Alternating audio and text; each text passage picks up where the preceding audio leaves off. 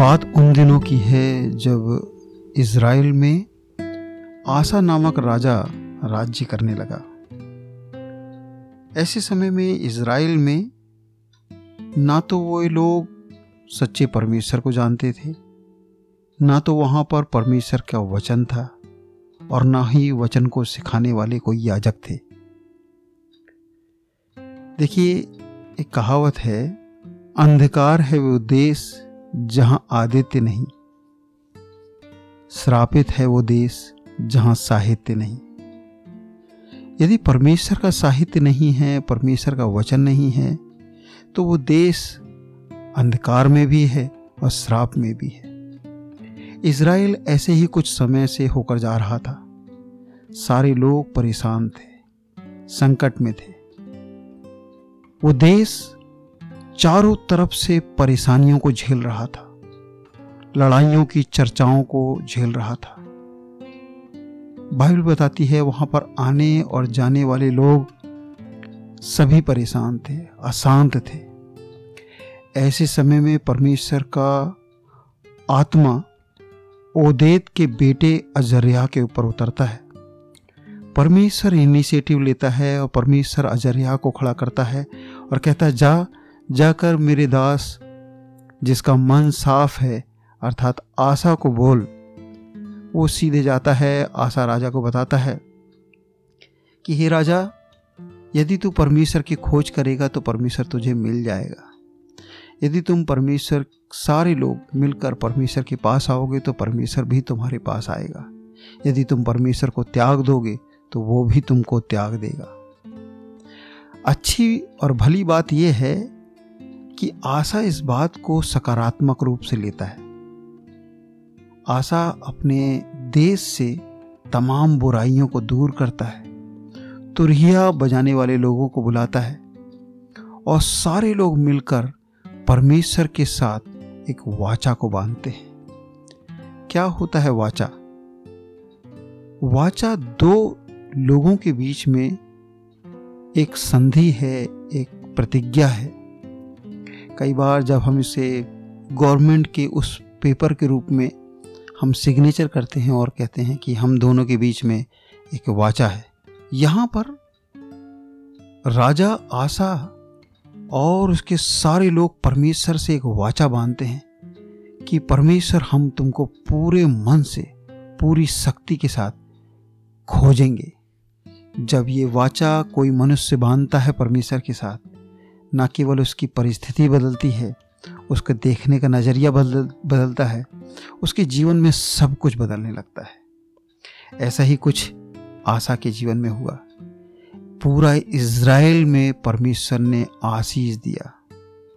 Bible बताती है कि जब जब किसी व्यक्ति ने परमेश्वर को खोजा है, परमेश्वर उसे मिल गया है।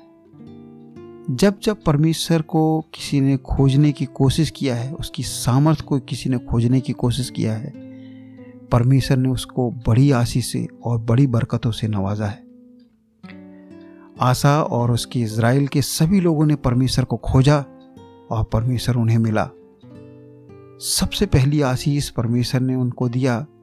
बाइबल बताती है कि उसका देश चारों ओर से शांति और विश्राम को पाया।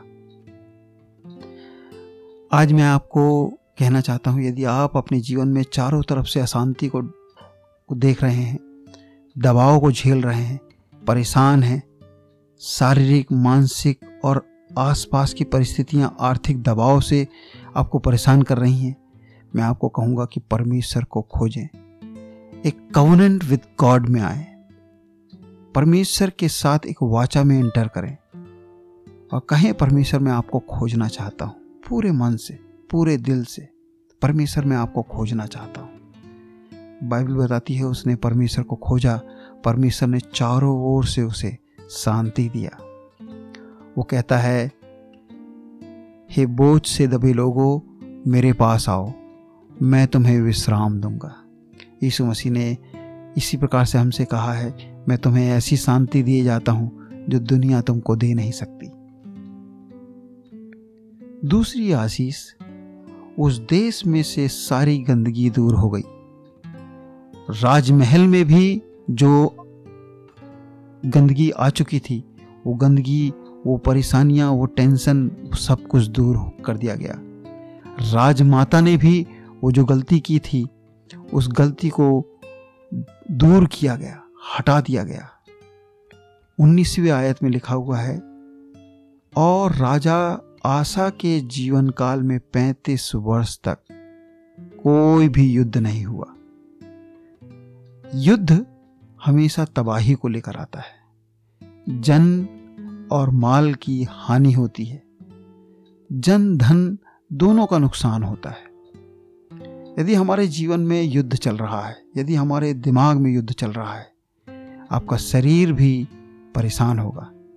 जब हमारे दिमाग में टेंशन है, जब हमारे दिमाग में युद्ध चलता है, हमारा शरीर भी कमज़ोर होते जाता है। निर्णय लेने की क्षमता जाती रहती है। समस्याओं पर समस्याएँ आने लगती हैं।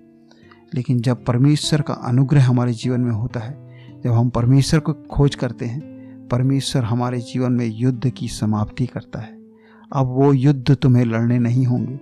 परमेश्वर कहता है, संग्राम यहोवा का है। अब युद्ध तुम्हें लड़ना नहीं पड़ेगा। तुम्हारी ओर से, विपक्ष से परमेश्वर लड़ेगा। ये तीन से आशा के जीवन में, इज़राइल में इस प्रकार से आती हैं। इस घटना को पाकर, आइए हम क्या सीखते हैं? हम भी सीखने पाए। आइए हम परमेश्वर से एक वाचा बांधे। परमेश्वर अपनी वाचा का पक्का है। परमेश्वर अपने कवनंड का पक्का परमेश्वर है। वो हमें आशीष देकर ही रहेगा। उसने कहा, मांगो तो तुम्हें दिया जाएगा, ढूंढोगे तो तुम पाओगे, खटखटाओगे तो तुम्हारे लिए खोला जाएगा। आइए हम भी परमेश्वर के साथ एक वाचा बांधें और आशीषित हो जाएँ। God bless you.